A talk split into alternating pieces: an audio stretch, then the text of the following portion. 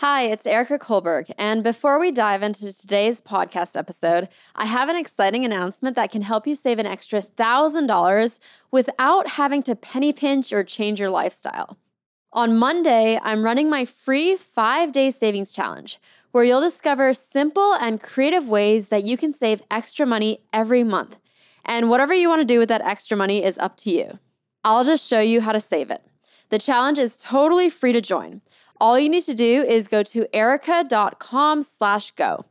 Erika is with a K and you can secure your spot. By the way, these strategies that you're going to discover can help you easily save money, whether you're a budgeting novice or a finance expert. And they're going to get better and better throughout the week. But I have to tell you, I'm so excited about this and don't want you to miss out. In November of last year, we ran a savings challenge and had over 200,000 people sign up. And on average, people saved $1,005 that month through what they learned in the challenge. That means our challengers collectively saved over $200 million. So trust me when I say you don't want to miss out on this one. And the deadline to sign up to be part of this free challenge is Sunday, 11:59 p.m. Eastern Time. So make sure you secure your spot and get free access today. Again, that's erika.com slash go, E-R-I-K-A dot com slash go. See you inside. I was born with nothing and had nothing to lose. So I didn't care going at risk and just seeing how far I could go. When you're starting a business, it's not easy. Barbara Corcoran. Her business is the creme de la creme. So you take a $1,000 loan, you turn it into one of the most successful businesses. Your biggest danger is underestimating how successful you could be and what you're going to need to get there. I read the story about how for Shark Tank, you were offered the role initially and then they tried to retract it. If I hadn't written that email, immediately turn that thing around. But instead, I had my spot on Shark Tank. All my best successes happened on the heels of failure. You're listening to the Erika Taught Me podcast, the number one business podcast in the US, where we talk about entrepreneurship, money, and how to improve your life and achieve success. I'm your host, Erika Kullberg. I'm a lawyer and personal finance expert with over 20 million followers on social media. Today, I'm interviewing businesswoman, investor, and Shark Tank star Barbara Corcoran. In this episode, Barbara talks about her success and the trauma that motivated her to work hard to achieve it. Not only that, but she also tells us the one trait all successful people have and what to do to make your first million dollars. Keep listening to learn more about one of the most successful businesswomen out there and her advice for you to achieve success. I'm Erika Kullberg. This is Erika Taught Me, and today we're here with Barbara Corcoran. You guys know that I love investing because you know that if your money is just sitting in a bank account, you're losing out to inflation every single year. That's why you invest it so that it grows for you without you having to put in any extra work. I've been using an investing app called Webull for almost four years, and I had them do something really special for my listeners. By using my link to sign up today, you can get between 6 to 12 fractional shares for free. All you need to do is open an account and deposit any amount, even a dollar, to claim your free shares. So just by depositing a dollar, you'll get between 6 to 12 free fractional shares. And if you're wondering what to actually invest in, we talk all about investing in episode 28, so go ahead and listen to that episode. To claim your free shares through my special link, just go to erikataughtme.com slash invest or click the link in the show notes. And it's Erika with a K. Again, that's erikataughtme.com slash invest. So you've obviously found this incredible level of success. What do you think has made you so successful? Well, that's the million dollar question. If I have to separate just a couple of things, I would say I was born with nothing and had nothing to lose. So I didn't care going at risk and just seeing how far I could go. I think uh, it's a great advantage to having nothing. Because your parents were not well off. Well off. They were well parents, but they did a great job. No, we had 10 kids in a two bedroom flat. We made ends meet in however we did. But I had phenomenal parents who loved each and every one of their kids with their whole heart. And so we grew up with confidence, feeling loved. And boy, that's a major card in life, isn't it, as you play it out? Yeah. What were the biggest takeaways you got from them besides that confidence that they instilled? to identify the gift in anyone. My mother was a genius at that. She could look at a child, tell you right away what the gift was, and make you perform it for the rest of your life. So you believed it. I think being able to spot the gift in someone and build up on it so that they believe it and that your business gets all the benefit of their growth, I think is a great gift to have. And I attribute my mother exactly to that. No one else taught me that but my mom. Did you have a clear sense at an early age of what you wanted to do with your life? No. In fact, we had quite the opposite. All my mother and father asked us to be is be nice people when we grew up. And what they also asked us to do is get a job after school because we needed the help. So we all worked. So I worked since I was 11. And did that give me a clear idea of who I wanted to be? No. But what it did do for me is realize there was another world after the schoolhouse that you could get out and make a buck and stand on your feet and talk for yourself and make something happen. So it introduced me to many different worlds. By the time I started my real estate company, I had 22 jobs already, and I was only 23. But I think I learned something in every one of those jobs, if not many things. But I was like an adult when I stepped out. You know, I guess I was, but I was a lot more adult than the average kid because I had so much world experience working. And that real estate company, the first one that you started, what prompted that? Oh, just a lucky break. I was working as a diner waitress, and my first boyfriend walked in, and I knew one glance that I was going to lose my virginity within the week, and I was right. but he offered to give me a thousand dollars to start a real estate business within six months of meeting me. He said I had a great personality, I'd probably do well in it. And I thought, why not? I've tried everything else. And from that very first day, the first door I opened to let someone in, I thought, this is for me. Then I knew, but I had no idea before that. Do you remember what your first sale felt like? My first rental, I rented a $340 apartment on East 83rd Street. And I rented it because I convinced the owner of the building that he should build a partial wall in the L of the living room and call it a two bedroom. And so I got him another 30 bucks a month. He loved me and gave me the listings on his entire building. so I'll never forget that because that was the beginning of my business, my first commission check. What's more interesting is what did I do with my first commission check of $340 when I had already spent down the $1,000 substantially? I went out and bought myself a new coat at Bergdorf Goodman's for $320 and I got fancy. Wow. I wore that coat probably for eight years walking up and down the streets of Manhattan, feeling like I was Georgy Girl herself, and everybody was staring at me and envying my coat. I'm sure they were, and it was god awful disgusting. so after that $300, did it kind of snowball from there? You continued to make money and realize you were very good at this real estate thing?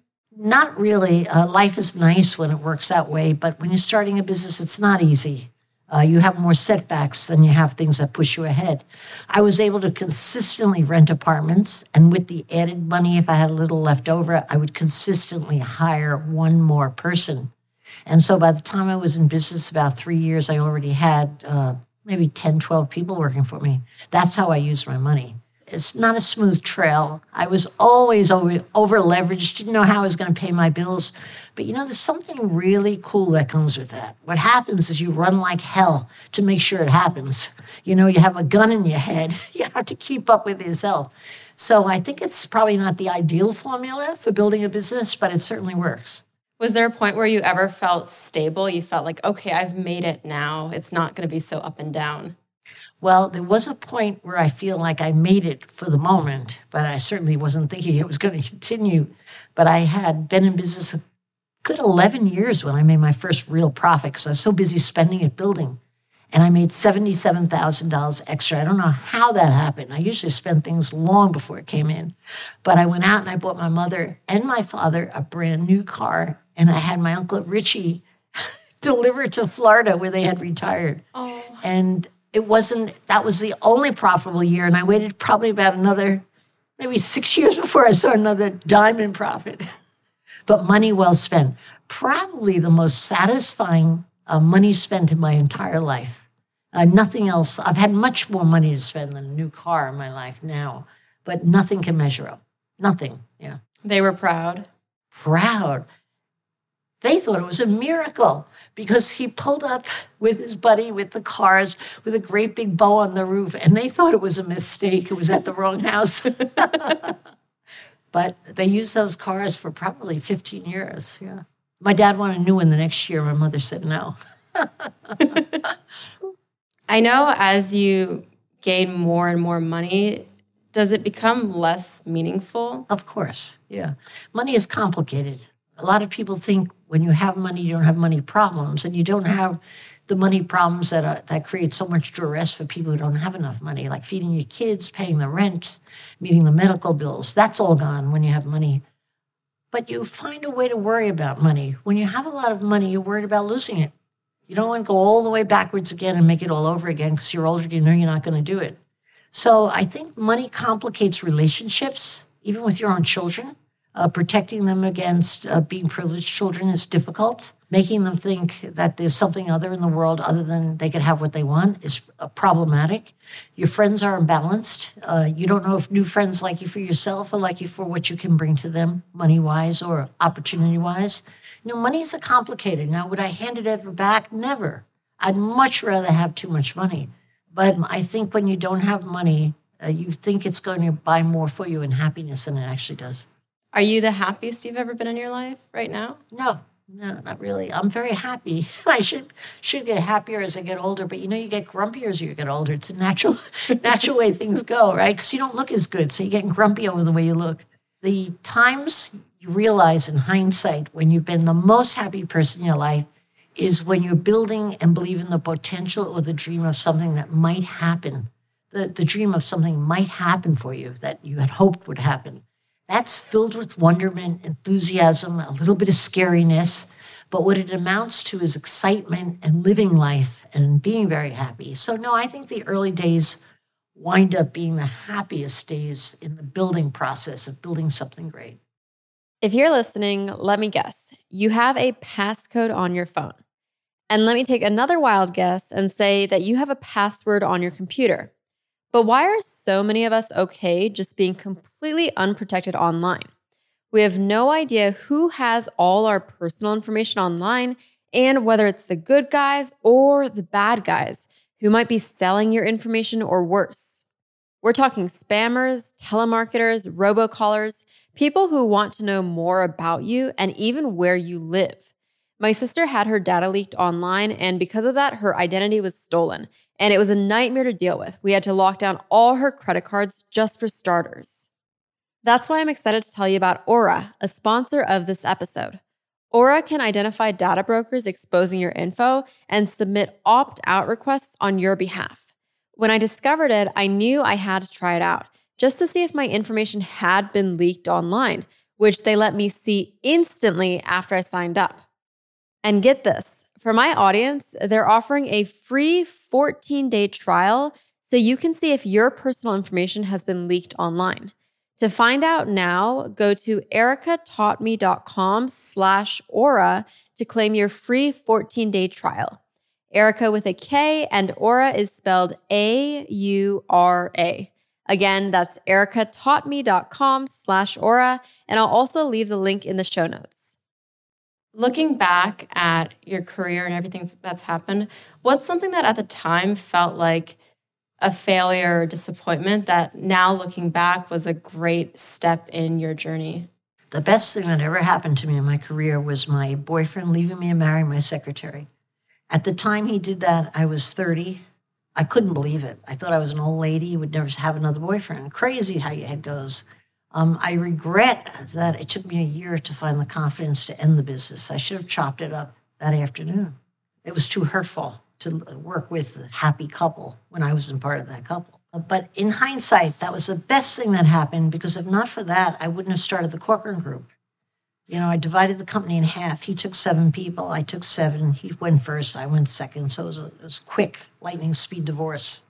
And I opened a new business that Monday on a different floor. But if he hadn't done that, uh, I would still be in partnership with him and his wife, God forbid. Uh, was a perfectly fine lady. It just wasn't so fine for me at that moment. yeah. And uh, yeah, that was the best thing. The other thing that happened was on the way out the door that Friday, he told me, I, he said, You know, you'll never succeed without me. and what the power of an insult can do for a girl. I mean, I branded those words in my brain, and every time I wanted to give up over the next 20 years, I would think about him, weird kind of a thing, like laughing at my failure. And I would think of one more idea to try, one more last push, one more something to bring us across the finish line. And it always worked. You know, there's so much power in an insult. I don't believe that's how you motivate people. It's not my style. But it obviously was my style because it really motivated me. Have you always had that in you where you want to prove people wrong? I think I've always had it growing in me, but to actually do it, I think that was the first time that I was surprised at the beast that came out of my chest, so to speak. But I think when I was in school books, I was such a terrible student and couldn't read or write and was made fun of. You know, everybody's got their crap from childhood, one one kind or another. That was mine. I think that was preparing me for anger to get even with the world because I was written off so early.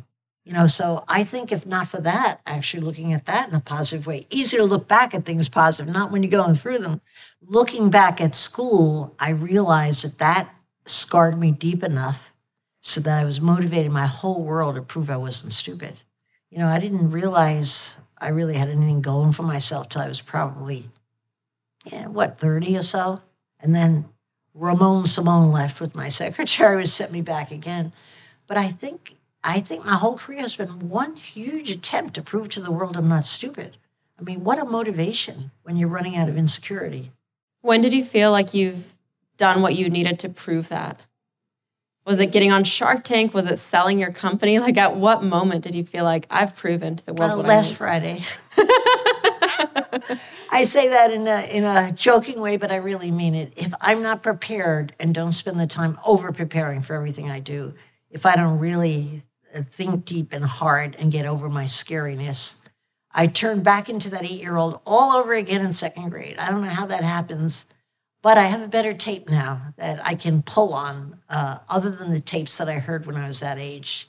And the tapes are the ones I've self imposed on myself. You're amazing. You're incredible. You're a genius. You're so pretty.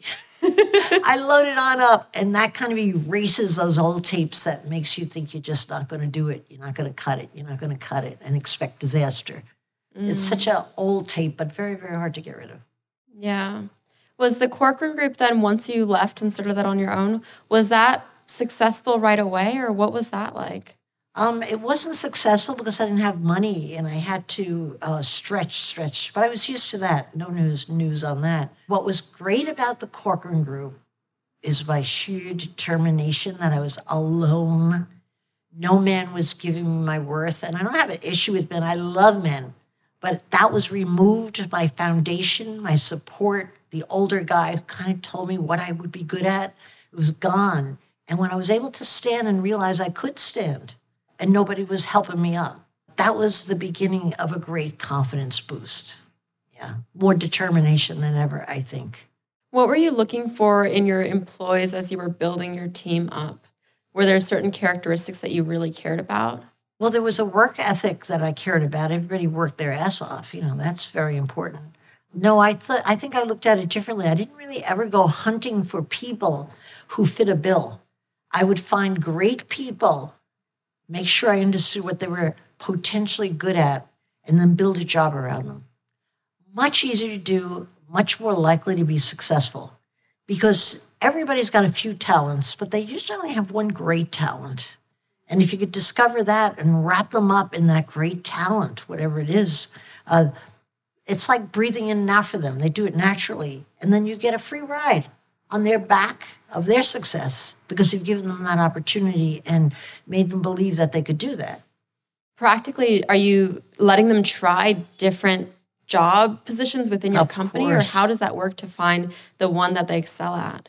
Um, well, I try not to stick someone with one they excel at, even if they found their forte, uh, because everyone likes change, or anyone worthy or creative likes change. You know, you do the same thing no matter how good you are, you get bored. I do that today. I try to see how expandable people is people are. Is that the right grammar there? Yeah. how much how much I could stretch them. You know, so I think the more you throw at people, the more they find out they're able to do. And then while you're watching them in the process, you, you oh, I didn't know they could do that too. And you let them almost make their own job based on their talents. I, I think you wind up with a hugely motivated group of people and a happy family that way. It's similar to raising kids. You know, if you're going to shove them and try to put them in sports when they're not talented there, but if they play baseball, let them play all they want. You know, I, I think you have to suit your job for the individual, not the other way around. Mm. And you ultimately ended up building that company and selling it. Can you Yes. talk about the decision of selling your company? Well, my goal was to be the queen of New York real estate. And one day I woke up and I was. I envisioned it, but when it happened, I thought, I'll sell the company. I got to where I wanted to go. My dream as the queen of New York real estate was to be the largest residential brokerage firm in New York City. And one night when I was with my partner, Esther, we did the numbers and I realized I was. And I said to Esther, let's sell this place. I don't know why it, it seemed so clear to me, but I had accomplished my goal. What was I going to do after that? I didn't have something else in my head. And so we sold it in three months, flat. And the first offer that came in was $22 million. And I was on a chairlift with my roofer brother, John. And he says, Wow, you ought to take the money and run, Barb. That's a hell of a lot of money, he said, John. And I said, No, I'm asking for 66. He said, Why 66? And I said, Because it's my lucky number. and everybody wanted to know why 66, why 66. And I kept coming back to the acquiring company, their attorneys, why 66? Why, why'd you arrive at that? I never told them till the closing. I said, You gave me my lucky number. Thanks. There's no rhyme or reason what businesses are worth. People like to think there are formulas. That's my New Jersey coming out, but there aren't. There really aren't. It's uh, it comes down to more uh, how big are your balls, you, what you could ask, and how you could play your cards. That's so interesting because I find that most people in this space who have found success, they just want more and more and more. It's very unusual for people to come to the conclusion that I've achieved what I want. It's time to sell and move on to the next adventure. But that was always your plan. Honestly, it was not my plan. My plan was to be the queen of New York real estate and be the largest company. My plan was never that I would then sell my business, but it just seemed clear as a bell that night. It's the thing that was supposed to happen, I think. For those big decisions, who do you trust? Who in your inner circle do you go to and say, Do you think this is the right move? Uh, my soul. You can have very close friends, and I'm blessed with very dear friends for so many years that I trust implicitly. But the problem with going to friends, families, even your mother, is they will always give you advice, uh, whatever the advice is best for not hurting you. It's always conservative advice. They've always got your back if they love you. And so you get the wrong advice. When I was working at the diner, my mother gave me such good advice my whole life. She was my supporter, especially with the learning differences I had. When I was at the diner and Ramone Simone offered me the thousand dollars uh, to go out and start a real estate business, my mother said it was the worst idea. She said, I hopped around jobs so often, I should really build up my resume and wait a few years. The worst advice. But you have to realize where it was coming from. She loved me. She'd want to see me hurt. And it was more secure working at the diner than going to New York City and starting a business with a stranger. So, from her viewpoint, it was good advice. From my viewpoint, it was not good. But fortunately, I didn't listen to her. I was young enough where you don't listen to your mother at that age. One of the things I love about you is that it you seem to have your own path and you really don't let people stop you. I read the story about how for Shark Tank, Oh. you were offered the role initially and then they tried to retract it. After I signed the contract, Yeah. no less. The nerve. What happened exactly? Well, they offered me the job, interviewed me, looked at my financial statements because on Shark Tank, we buy businesses with our real money. You have to have the dough. And then uh, about a week before I was headed out to LA and I had bought my new autograph signing outfits. After all, I was going to Hollywood. I bought a new set of real leather luggage Wow. before they had wheels. So I was I was really going out.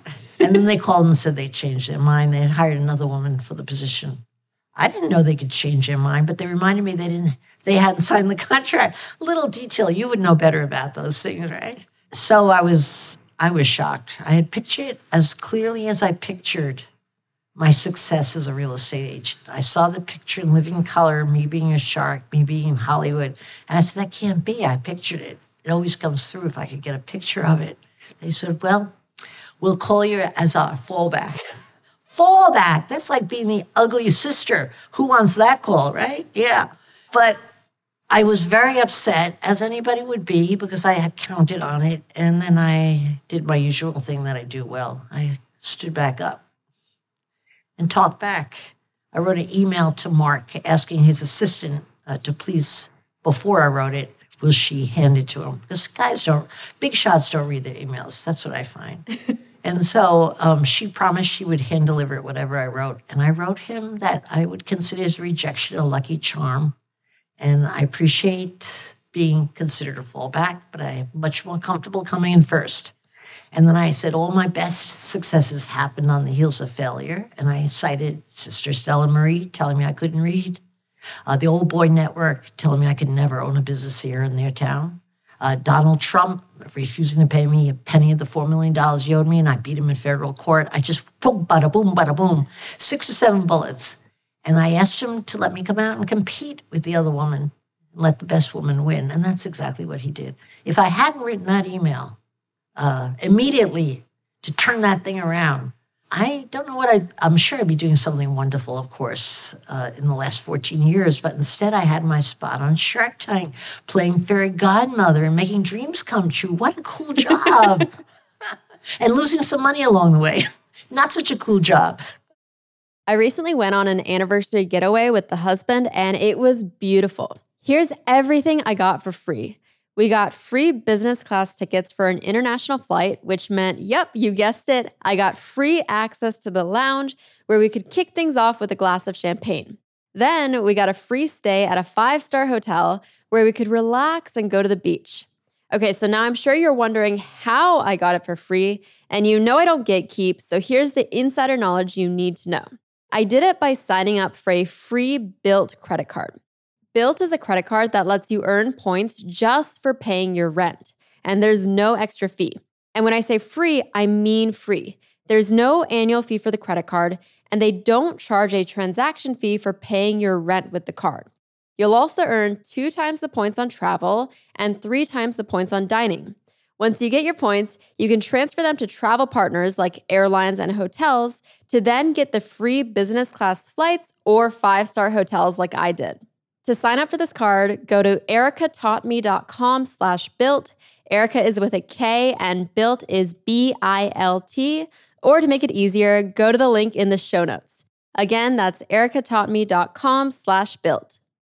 Was it actually that you went to LA and you had to compete with this Yes. other woman that they had For the picked? first day on set, yeah. Did it ever get revealed who the other woman was? Uh, I never, well, I will never reveal. Yes, of course I knew who the woman was. it wasn't Lori, right? No, no, no. But she was a perfectly lovely woman, but I hated her anyway. Yeah, we don't like the her. competitor, you know. uh, but I found out that I got the job. They didn't tell me, but I saw them take the star off of the other lady's trailer. They had the names, and s- just like you would see in a cheap Hollywood movie, gold stars with Barb. And then I saw them take her magnetic star, and I went, "Oh, could it be? Could it be?" Very exciting. I hope she's Yeah. not listening. Oh, oh, maybe. I could sell that name for thousands of dollars every time I say it, but I won't. Yeah. we can't skip over the what you mentioned earlier, the Donald Trump. So I Oh. saw this. You beat him in federal court. Yes, I deserved to. I had done the job. I had brokered the biggest land deal in New York City, my firm. I had a commission statement, and he just said, I'm not paying you. And I, here's why not. You know, that's what he does well. He uh, debates in court at great expense, and most people can't afford it. With my good luck, that particular year, I had a huge profit. So I spent over a million dollars fighting him. If I didn't have that million dollars, and if I wasn't willing to spend it for the rightness of it, I would have never won. Uh, so many people in America are ripped off by indiscretion with business dealings, but they don't have the money to fight. And that way, it's not a fair situation at all. But I did fight and I did win. And it felt felt like a million bucks. Felt like, well, it was a million bucks, it was $4 million. But it felt like the best thing that ever happened, a real victory. What is it about you that you, based on principle, you want to fight these things to prove it? Because you're right. Most people, even if they do have a million dollars, they don't want to spend a million dollars on lawyers. They just want to settle it for a smaller sum out of court. Or take pittance. Better than nothing is the theory, right? Yeah. That was a time when uh, Atlantic City was built, Atlantic City was going bankrupt. Many of his investments were going bankrupt. Actually, he was near bankruptcy when we made that deal. It really saved the bankruptcy on his company's part. He didn't have to go bankrupt. At that time, uh, he had gone bankrupt in Atlantic City on the giant casino. There were so many contractors who had their life savings put in the job that weren't being paid. I read about that. I empathized with them. Those same contractors were my, not literally, but my brother, the roofer, my brother, the window guy, uh, all the guys in my hometown. They worked with their hands. All those guys were not being paid. And they couldn't take that kind of a hit. So for me, I, I was doing it for myself. If I hadn't won the lawsuit, I could have gone on in business. It was a good year. It wasn't going to make or break me. But I think I had all those people in my head too. How unfair that situation is, and people can't always get away with stuff. Is what I, how I felt morally about that. But I also wanted the money, quite honestly. Yeah. That's a good reason. Yeah, always. yeah. You've inspired millions of entrepreneurs. I want to know when you're investing in entrepreneurs, what do you look for in them? And then what is your advice for them to succeed? Well, one thing I've learned about entrepreneurs is you give all the advice in the world and they do exactly as they please. I don't mind that at all. I'll give best my best practice advice by right from my heart and they'll really appreciate it. But my best entrepreneurs then do exactly as they please. They don't pay attention. So that I've learned. What is the most important thing I'm looking for. I'm on the hunt for every day I sit on that set. I'm looking for someone with ambition. There is no substitute for ambition. If you have a burning desire and have to get somewhere, have to get to be something, it's not a, I really, really want it, but I have to, as though your life depends on it. That kind of a passion, not just I love my business passion, but that kind of a burning passion to prove yourself is what I'm always looking for. I don't care much about what business it is. It's got to make common sense. You know, people will pay for the product or the service. That's all. But if I don't have that burn that I feel, I feel in my bones, I usually don't invest. And despite my best practices of trying to choose the absolute best entrepreneurs on Shark Tank, I don't always pick right. I'd say I'm 50% right. Uh, but even the ones that whose businesses don't work will reinvent themselves to get to that finish line some other way. It's just that's the way they're wired. What do you think is the one that got away on Shark Tank, the one you regret not investing in? Oh, there's dozens of them, um, but I forget about them. I remember in the early season when uh, we had uh, Lori's stupid sponge that smiles at you, that yellow thing. I remember thinking, who the hell would want that stupid thing? Well, about 88 million people wanted it within the year, you know. Uh, so that's one that got away. But of course, I deserved to get away. I couldn't even see the light in the situation. But she's a great product salesman, and her hands was a right product, you know. But no, what happens is the minute a deal's done, a deal's done. You just next, the next one comes through the door. And you're just always searching for the next thing. Well, what do we have here? I have never spent a minute on Shark Tank where I wasn't surprised. We know nothing about those entrepreneurs. Not a thing. The door opens, we're sizing them up. What do they look like? What are they smiling about? Why aren't they making contact?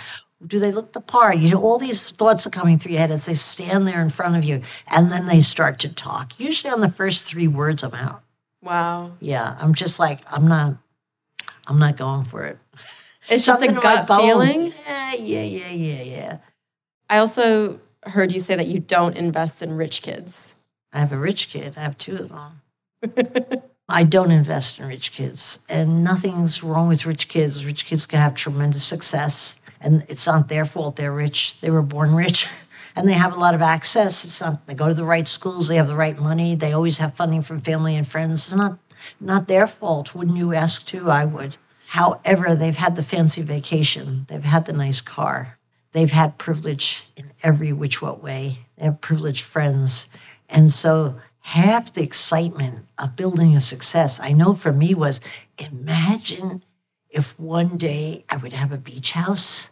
Imagine a beach house. I had imagined it because I never knew what it seemed like. To a rich kid, it's like, I'd only go to Miami. I'd only be on such and such boulevard.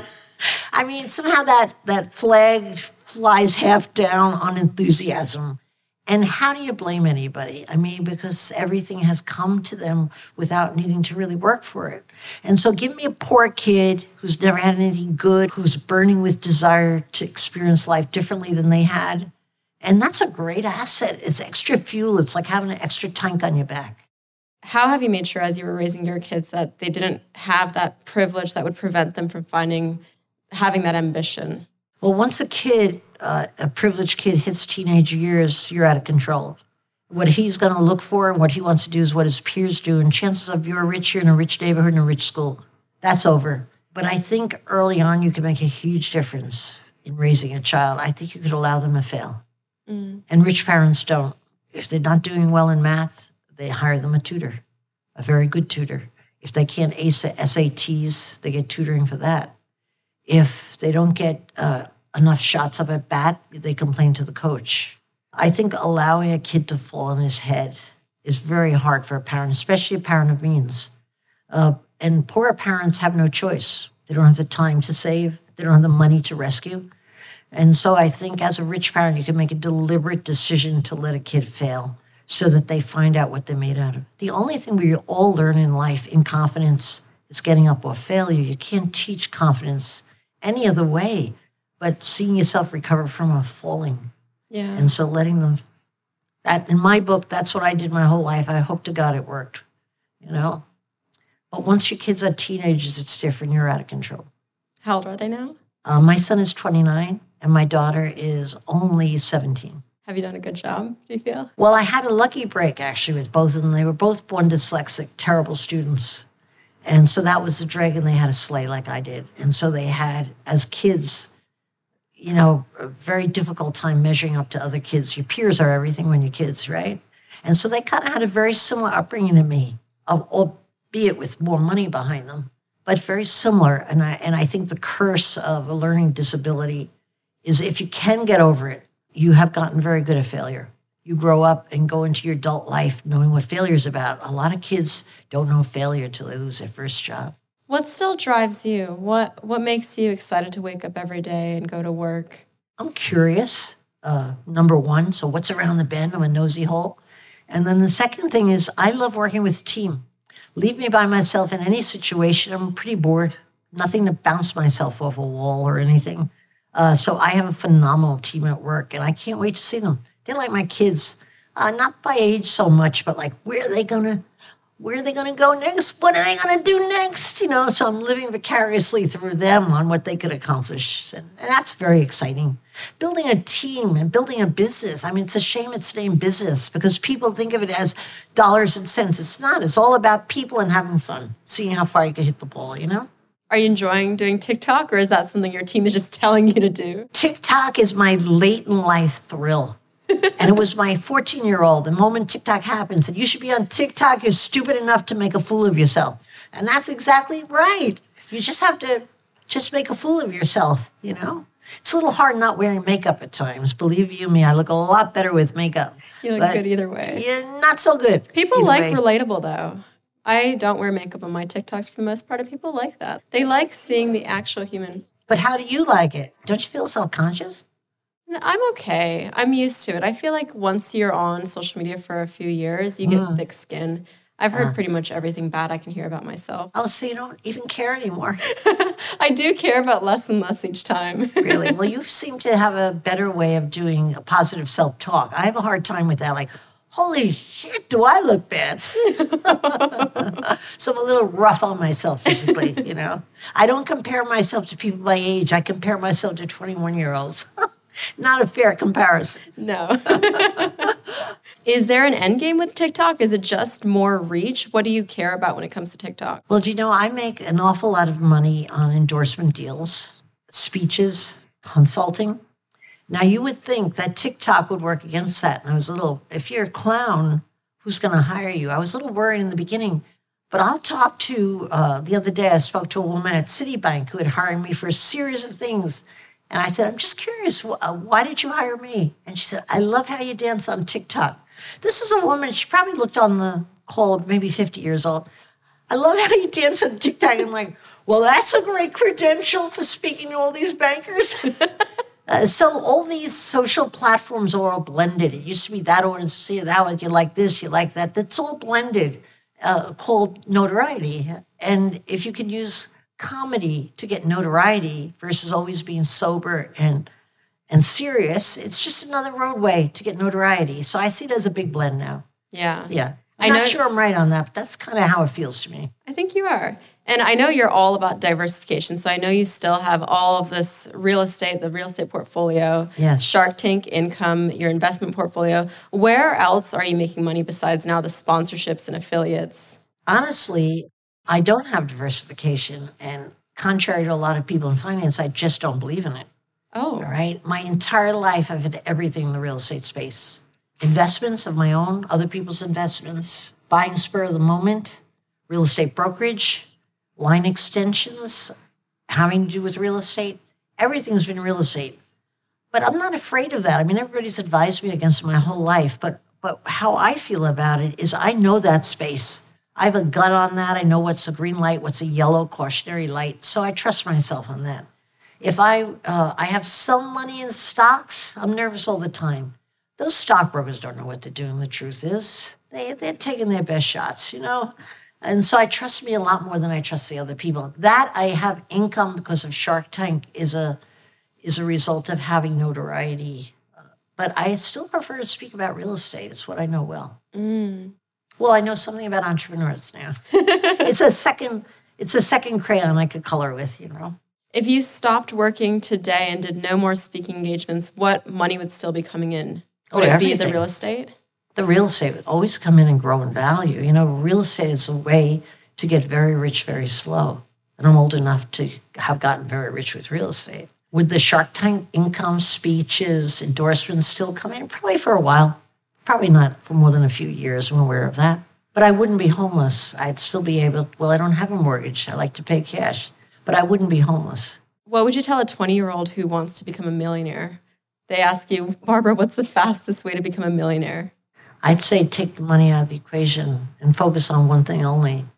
Uh, try to find something you do very, very well. And then practice the hell out of it until you become very, very, very good at it. And then you don't have competition. You're, going to be the top of your heap, whatever that heap is. And money automatically comes with being the top. Do you know, when I wanted to be the queen of New York real estate, I never once thought I wanted to make a lot of money. But it just happened automatically. The more I got closer to my goal. I made more and more and more and more money. Uh, that happens automatically. I don't invest in entrepreneurs on Shark Tank today. Who, when I ask the exit strategy, they say, "Oh, I want to sell to a big company in five years." Like, what kind of a commitment is that? It's like saying, "I'm going to marry this guy and maybe have one child before five years and get rid of him." You know, it doesn't make sense. So I think committed to learning one thing well. That's all you need. I don't do a lot of things well. I know a few things, do a few things real, real well. But the one thing I do better than anybody I've met, and I'm sure there are exceptions, but I haven't met them yet, I outtry anybody. I will try anything and try a hundred things to let one thing land. I don't care. There's no shame. I know something's going to hit if I'm out trying. I'm out trying and something's going to hit and it's going to be big. And it always does. You don't really know always what it is, but it does hit. I know what the people are going to ask me then to that is when do you know you've been trying too long? I mean, if you find that you, you want to try one thing and be very good at it, is five years too long? Is 10 years too long? Like when is, when do you, should you get the hint that you're not good at it maybe? I think you should be in touch with your own attitude. It has nothing to do with timetable, right? I started a flower business when I was in college. I was in business nine months when I realized this is not for me. I love flowers, but I wasn't going to make any money, and the most of them were dead on arrival, which isn't a good sign in the flower business.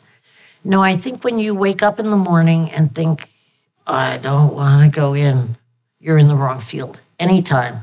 And if you keep thinking, uh, uh, uh, that's your barometer low, uh, you should move on to something else. It's harder to quit, I believe, than succeed. When you vested yourself in something for a number of years, actually say, I failed, I'm going to tell everybody I quit and I'm quitting this thing. That's a harder thing to do. We see people on Shark Tank mortgage a house, their kids' education, borrow money from their family and friends, in hock up to the ears and put it all in this one business they believe in. Those businesses are always the worst businesses. Like, what were they drinking? You know? yeah. No, I think you watch your enthusiasm. I mean, everybody has bad days, a bad week. It goes more than a week, it's a sign to move on. Mm. You know what? How wonderful it is that you can move in and start all over again. There's no shame in that. It's a new beginning. While you're young, well, you don't have the mortgage and the kids. Yeah. We have a little closing tradition. So the pod- Champagne? No, I wish. the podcast is called Erika Taught Me, but really today is all about Barbara Taught Me. So, what do you want people to walk away from this episode being able to say, Barbara taught me this? I'd say you're a lot stronger than you think you are. Forget about the bad stuff about yourself and focus on the good stuff. Everybody's got a gift. I threw a few things in, right? Thank you so much. My pleasure. I hope you enjoyed today's conversation with Barbara. If you did, please leave a review of the podcast wherever you're listening. We really appreciate the support. Thank you for taking the time to hang out with me today, and I'll talk to you next Tuesday on a brand new episode of Erika Taught Me.